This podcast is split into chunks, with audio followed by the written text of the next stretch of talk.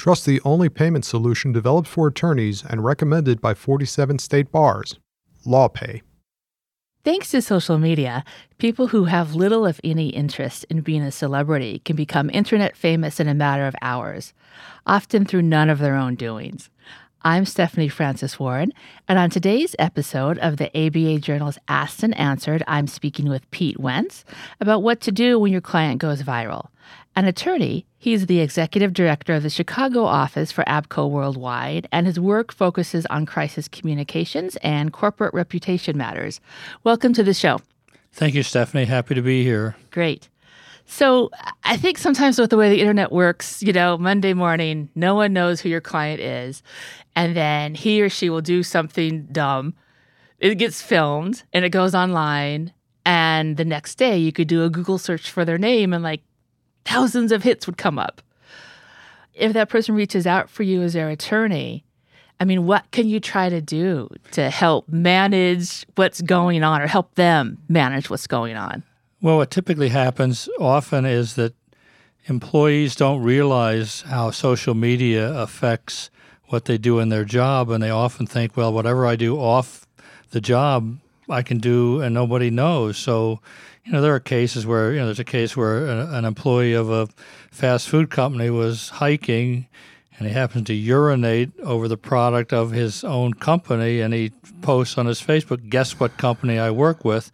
That goes viral and it goes back to the company, and the company has to decide, well, what do we do now? And obviously, in that case, it's pretty simple. They fire the guy. Mm-hmm. So, you know, you have to be prepared to respond pretty quickly, and companies are getting much more adept at quickly responding when their employees do things that clearly affect the company reputation. So, and that's something, it's like, I don't know, it's gross, but I don't know how many people are going to you know, so you peed on a, a wrapper. What if it's something, it's like, you know, we keep seeing all these stories about when someone does something that's really racist or sexist or just in, just crazy, just rude and it shows up. And it seems like one of the things we reporters do is we Google them and we see their LinkedIn and it's like, oh, they work at such and such hospital.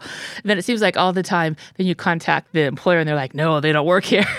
but what can you, how can you manage that? Because that's how people are going to think of Yeah, companies really have to look at putting policies in place to making sure that their employees know that what they do off time can affect the company's reputation and that the company can monitor that. There's a little bit of an issue because the National Labor Relations Board says that some of what they do off hours, if it's related to possible organizing activities, the companies can't do anything. But when it's racist or sexist or things like that, companies have a pretty free rein at uh, uh, punishing or terminating employees. And with rare exception, they do. Right. And is there a way you can use social media to try and get your story out as a company or try to clean things up? I mean, I think we've seen some instances where someone does something very objectionable that's filmed, and the company will say, We have fired them and put out the statement. And is it good to say? I guess you have to think about, well, are they, you know, is that going to be a problem? Are they going to sue me for that? Of course, anybody can sue anyone, right? But how could you clean it up using social media? I think in, in, in prior eras, companies would be pretty quiet about personnel matters. I think in in this in this day and age of social media, companies want to get out in front of this, and lawyers want to help them get out in front. And they'll say, "Yes, we terminated this person for this reason." Even if they would face a lawsuit later, they're willing to take the risk of the lawsuit because They'd rather get their reputation protected by doing what they believe to be right and saying, if they sue us, fine, let them sue us. That's two or three years down the road. We need to protect our reputation. And that's how we do it by terminating this employee. And then we take the consequences later, which rarely happens, I think. And I think you're right. Until recently, they did say this is a personnel matter, but now they're saying, no, this person has been terminated following this video. When did you start to see that happening? It seems like it's only been in the past maybe two years or so. I think it's even it's happened. You've seen it even longer than that, and even before social media. I think companies really have started to move away from saying we don't comment on litigation, and quickly found that that really wasn't working. And they really thought that when they were dealing with reporters like you, and they would be get a question about litigation, such as a product liability or something, that they really decided that we can't just say we don't comment because that might be their only chance to comment. So they would say something like, if there's an issue here, we're going to fix it. Or if there's a problem with one of our employees, we're going to look into it and we're going to correct it. And they really moved away from just saying we don't comment on litigation because they decided that if we don't comment, we look like we're guilty. And so we ought to comment and say something about our policies and about our, our values. And so they started to do that maybe five or six years ago. And then social media made it a lot easier to do that. So, for people in work like you, how did you convince them that it's like, you know, things are changing. You should probably put out a comment. Well, we showed them some stories on it, and then we showed them some. There were some studies that show that even in litigation, business is seen right away as 40%. The burden of proof is already against business by 40%, uh, and then 20% are neutral, and only 20% gave business the benefit of the doubt. And so you show people something like that, and then they say, well, we probably need to start telling our story now. And again, I think in house lawyers became much more sophisticated about it and recognized that their role was really to protect the corporation's reputation. Now, the other side of it, how do you know when you shouldn't say anything? It's like that old litigation expression stop talking, you're winning. That may not fit exactly here, but I think there is sometimes, sometimes you should say something, and sometimes you're better off not saying anything. And of course, it depends on the client.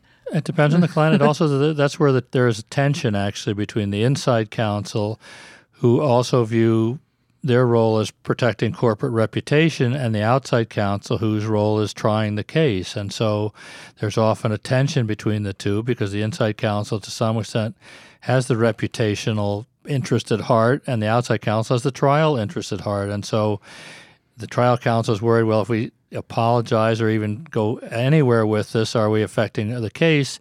The inside counsel says, well, you deal with that later. Let me take care of the reputation and let us take care of the reputation now. And that's where there's tension. Oh, that's interesting. So outside defense counsel is like nothing is better than anything. And inside general counsel says we need to handle our client's reputation. I think that's right. That's where there is tension that often happens. And more and more you see the even the defense counsel understanding the interests of the client in the reputation management issue.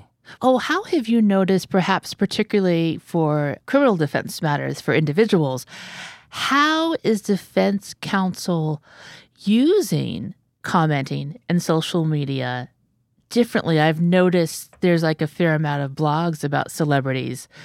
And it seems like those are places to plant your client's story to a certain extent. If he or she gets arrested, you know, for like domestic violence, or they have these juicy gossip bits that to me they kind of seem like trial balloons.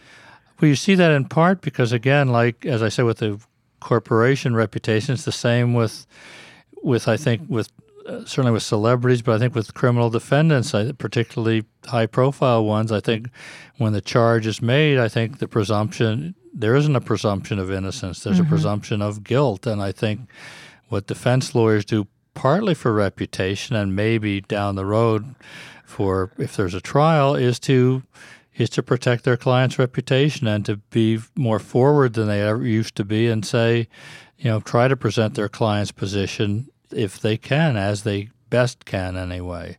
Do you think it's kind of a slippery slope though? And I'm wondering if some criminal defense attorneys just really don't want to get involved in you know trying the case on social media or however you would phrase it because it could backfire on you too I think that's right, and I think some don't, and I think that's probably how how some defendants decide who they choose for their defense lawyer. Some mm. may choose somebody very high profile because I want that person to to be my mouthpiece, if you will, in the public, and others may want somebody much lower key to do all of the work behind the scenes to do what they can to have me acquitted because that's really my goal is to be acquitted or right. to be able to to bargain it to my best defense. Others may want someone high profile. It really depends often on the on the individual and his or her advisors.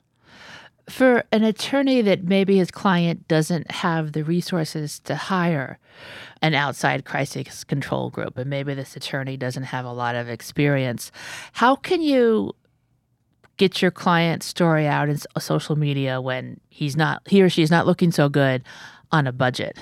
Well, is it impossible? Well, it isn't. It isn't because obviously, you know, if you have a, a fan base and social media is to some media extent free. Yeah. free, you know, you, you can often do that. The, the flip side of that, obviously, is that it's hard to figure out where the facts are sometimes in social media. So if there's a fan base for a particular celebrity, you don't know what they're saying and you don't know what is true and you don't know how to quash rumors. And that's that's really the, the challenge with social media. And I think some of these high profile, particularly celebrity oriented cases is that you have TMZ and the other various gossip Right. oriented sites that pick up sometimes court pleadings where presumably Yeah. you know you know there's there's information Because their founder is there. an attorney. Yeah. and there you have really it, it's difficult to refute what's in a court pleading and and and so then if you have the other side has to really decide how they're going to respond Do you think, though, and it's not just, I mean, for the most part, sites like TMZ are talking about celebrities, but if somebody like Barbecue Becky from Oakland, I mean, I'm sure she was on TMZ and she wasn't a celebrity before that happened. So they're picking up unfamous people's stories too. And I guess one thing to think about is it doesn't matter who you are. Remember, you can always be filmed right and uploaded. but if you look at it the other way i mean if you go back to the ray rice issue with the nfl i think and then know, you could just tell us, and for me too, who's Ray Rice? Well, Ray Rice was the football player for the Baltimore Ravens who was accused of domestic violence. And I mean, the NFL, in my mind, did not do a very good job initially. And they, I think they suspended him for two games. And they said, oh, there's no video of what happened. He allegedly uh, attacked his, I think, then girlfriend or maybe his fiancee. And they said, oh, there's no video of this. Well, TMZ found a video of him in the elevator Mm-hmm. fairly brutally attacking his fiance wife. And then the NFL obviously looked terrible at this, and the NFL then suspended him for a significantly longer period of time, and he's not played since. And then you sit there and say, well, TMZ did a public service, and they did something that the NFL, with all of its resources, couldn't do. And it's just kind of amazing story. So, should you assume in this day and age there's always going to be a video? I think that's what everybody assumes. Yeah. Certainly in, in those high profile celebrity type cases. And if you have a client who's been arrested for something and it's gotten a lot of news on social media, even if that person is not high profile, should you ask him or her, you know, where were you? Where could there possibly be a video about this? And then go check. I think that's right. If it's certainly outside in the public, I mean, you know, there are you know, obviously video cameras everywhere anymore, security cameras, et cetera, et cetera. I mean, we obviously saw it here in Chicago with the recent conviction of the police officer who mm-hmm. murdered a suspect, and it was pretty clear from that case the dash, the, the camera that was on, and it was pretty clear as to what happened, notwithstanding the story that he and two of his fellow officers said. And, Right. and that would be for the Van Dyke trial. Exactly. Right? Yeah. And what do you think about? I've noticed this back to Chicago again. When you have aldermanic races, there's a good chance that one of the aldermen, well, both of them are on Facebook. Should they get involved in the comments? And to, to what extent? Because you can really go into hornet's nest on those Facebook comments, I Yeah, think. We tell our clients not to do that. We just said there's no plus side to that. And it's the same with blogs to some extent because there are bloggers on everything. And, and, mm-hmm. and you're able to do some research that shows which bloggers are important and influential and which ones aren't. And so we'll study bloggers and we'll know, for instance, if this blogger writes on a particular topic, the New York Times might pick it up. And so if they're going to pick it up and they mention you, then you're likely, you know, we do it for pharmaceutical company. If they mention you, the New York Times will pick it up and you're probably going to have to comment. We had a client that one blogger was driving this client crazy. And we told him, you know, that's fine that they're driving you crazy, but nobody's paying attention to this blogger, so don't even think about responding to them. and and they heeded us, but they weren't happy about it. Very interesting. Let's take a quick break. And when we come back, we are going to talk about public apologies. Did you know that attorneys who accept online payments get paid 39% faster on average than those using traditional payment methods? With LawPay, the only payment solution offered through the ABA Advantage program, you can accept client payments online, via email, or in person, no equipment needed. Visit lawpay.com slash podcast to sign up and get your first three months free. And we're back. I'm Stephanie Francis Ward, and on today's episode of the ABA Journal's Asked and Answered, I'm speaking with Pete Wentz, a Chicago attorney whose work focuses on crisis control and reputation management for attorneys. We're talking about what to do when your client goes viral. So, Pete, we have seen so many public apologies and some denials in the past year, particularly around sexual harassment and assault allegations. What's your advice on public apologies? Not just, I mean, for anything, because it seems like in general, the lawyer's point of view is don't apologize. But that seems to be not working sometimes. On the other hand, there's been some pretty insincere, or you can't apologize and defend yourself, or you can, but it's probably not easy to do. Yeah, I think it's interesting to see that evolve. I, I, I wanted at one point to do a a blog myself called I'm Sorry, where I would kind of post all the recent apologies because sometimes mm. you'll see somebody will make uh, clearly homophobic comments or racist comments, and then their apology will be, "Well, I apologize to anyone who may have been offended by my remarks," mm-hmm. and those are just so insincere that they really don't come across as an apology. So, I think that, and what we advise our clients is if you've done something wrong, we do encourage them to apologize right away and then say what you're going to do to make things better, to make things right. Because if you don't, you're never going to get on the side of reputation, even if down the road that apology could come back to haunt you. So, say you're a fast food company and somebody goes into your restaurant and they have an allergic reaction and they suffer serious injury or worse, they die. Now, you may have a good case that they didn't read your warnings or whatever, whatever it is, but if you don't express some empathy for them, you just look like a cold, heartless company.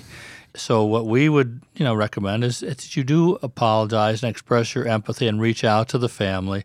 And down the road, you'll fight the legal issue about whether they should have read your warning. They'll fight back that the warning wasn't, you know, wasn't obvious enough. But who cares? What you've done at the beginning is you've shown that you care about your customers, which is very important.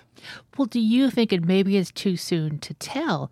But is it possible now that if a business apologizes for something like about a food reaction, it winds up as a fatal, that's not going to get in as evidence in the wrongful death case? I think that's possible too. I'm not as conversant on the rules of evidence, but uh-huh. I think that's what the trial lawyers would say that it would get in yeah. and it would be an admission of liability. And I think the answer might very well be if you're trying the case is when you're talking to the jury, you're going to say, you know, of course we're going to apologize for what we did and what happened to this this person. You know, we're a human company. We're going to apologize, and I think in your oral argument you can talk about why you said what you said, and and and then try to explain to the jury. Don't let that sway you from what actually happened and what the rules are and the legal theories are. Do you think with individuals it can be seen as a sign of weakness, or perhaps the individual would see it as a sign of weakness. I'm thinking, politics aside, I'm thinking about the confirmation hearings for Judge Kavanaugh. And I'm wondering if at the get go, when the sexual harassment allegations came up, if he would have said, I don't recall that happening. I am very sorry that the woman accusing me has gone through this pain. She says, I don't recall that happening, but whatever happened, I'm sorry. I mean, could he perhaps have avoided that whole second set of hearings and the investigation? I don't know if he could have avoided the hearings or the investigation. I think it would the country would have been better off had he done that, had the Republicans done that, and they started to do that, and then they kind of walked back from it, and and because it's seen as a sign of weakness too by some people, right? I'm not saying that's correct, but that's what I runs think that may people's that may have been right, or a sign that they're. I, I know you probably don't want to get too political, but I do that, not. that their no. that their that their party leader, who was initially empathetic to her, was less empathetic, Mm-hmm. and I think they took the lead from from him and became less empathetic, which I Can think was unfortunate. Can you show empathy and still be perceived as being right? I think you can show empathy and being perceived as right by figuring out a way to say, and we'll take it out of that context, and, and when we can take it into the context down the road, if you assume, we'll take the, the the restaurant example, and if you assume down the road that this case went to trial, and you say, we're really, really sorry that this happened to Mrs. Jones. It was a terrible tragedy for her and her family, but frankly, it wasn't our fault. And I think that probably goes on every day in courtrooms mm-hmm. around the country where people are tragically injured and companies are saying it wasn't as a result of our product or our actions or whatever. Um, it's tough, but I think if you're a trial lawyer, you have to say that way. You can't come in any other way, I don't believe. Do you find, generally speaking, people who try a lot of cases and are successful at it, are they pretty good at understanding social media and how to use it for their clients, or are they kind of old fashioned about it? Yeah, I don't think that the trial lawyers. I think they pretty much disdain.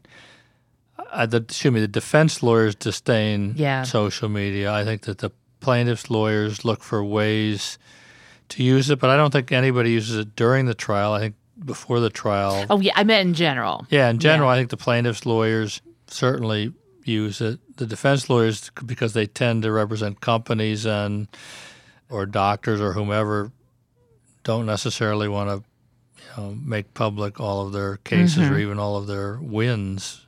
Right, right.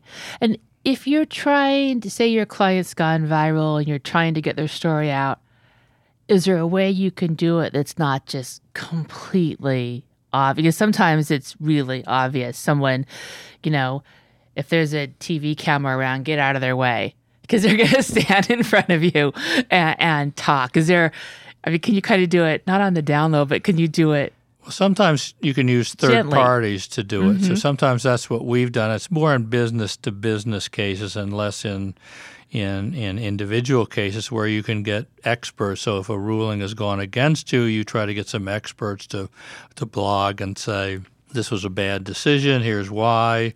It was wrong on the law, wrong on the facts, and so you try to, to build support that way. And so you're not talking about your case, but somebody else who supposedly knows the law is talking about Right. your case. So, and you mentioned before the break how you guys will follow websites and see like who picks up on their pieces and what kind of traffic Right. they get.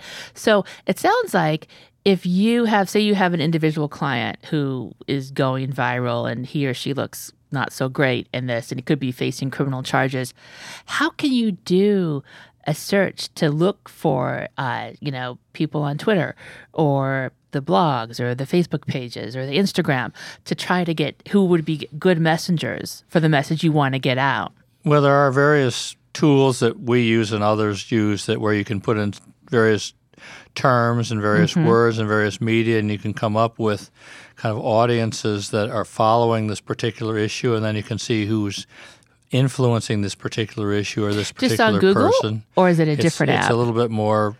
It's it's kind of proprietary software. oh, so the business has its own. Yeah, we Gotcha. have we have our own that enables us to go do some of that research. If you don't have that, do you have any advice?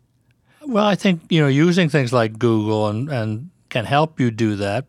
You can just put in kind of some search terms and, and see you know who's following a particular person, a particular issue, and do it very very easily. You know, if it's a criminal law case, you can kind of put in some of the search terms and see who some experts might be. It's a little bit more difficult to get beyond experts to find individuals. I, I think that would be a little bit harder to do, and we would have we would have trouble finding individual bloggers who might be experts. Do you know if for smaller businesses or individuals who have a little bit of disposable income, can their counsel usually convince them to hire an outside a crisis control group? Is this something maybe you should think about if you're just tied up in doing the defense? I think it depends on the case. It's always worthwhile, we think, particularly if you're sued, to kind of get your position out there to not just to the media, but also to your customers and your consumers to make sure that they know that if you believe you've acted rightly mm-hmm. and in accordance with your values and that your business is going to continue to go forward because you are doing the right thing and will continue to do the right thing. And sometimes it helps to have a firm that does this work help you tell your story. And it's particularly true if you're a defense company, you know, being sued by a prominent plaintiff's firm, whether it's in liability or, or business that does want to, in a class action lawsuit, wants to, you know, get members of the class, so they're going to publicize mm-hmm. as much as they can, and so it helps you to tell your story if you can. Do you have advice on finding an outside group that is good? I think there's some public relations professionals that you always pay attention to their emails, and there's others that just kind of um, take up your time, and that's it. Well, you know, there are probably, a, I would say, a handful of firms that do a lot of this work and mm. are pretty well known for it. Obviously, ours is one, right. but but there are others that that do it and have experience, particularly with companies that have been in, in litigation and in crisis. And I think knowing that helps partly because we know how the attorney client privilege works, and that's really important when you're in, in litigation because you want to work with the lawyers to make sure that you protect the privilege that they have. And, and if you haven't done that kind of work, sometimes you may get crosswise with the lawyers, and the lawyers really get would get angry if you do. Mm. And so I would imagine it's also good. You don't want just someone who does public relations. You want someone specifically with crisis control. I, I think that goes a long way to help. Yes. Okay. Now, let's switch this a bit. Say you have an employee who's going viral for something wonderful. Like, say he won, you know, he's like an American Idol finalist, or he just did something really touching that showed up on a video and is just going viral. How can you use that in a good way for your business?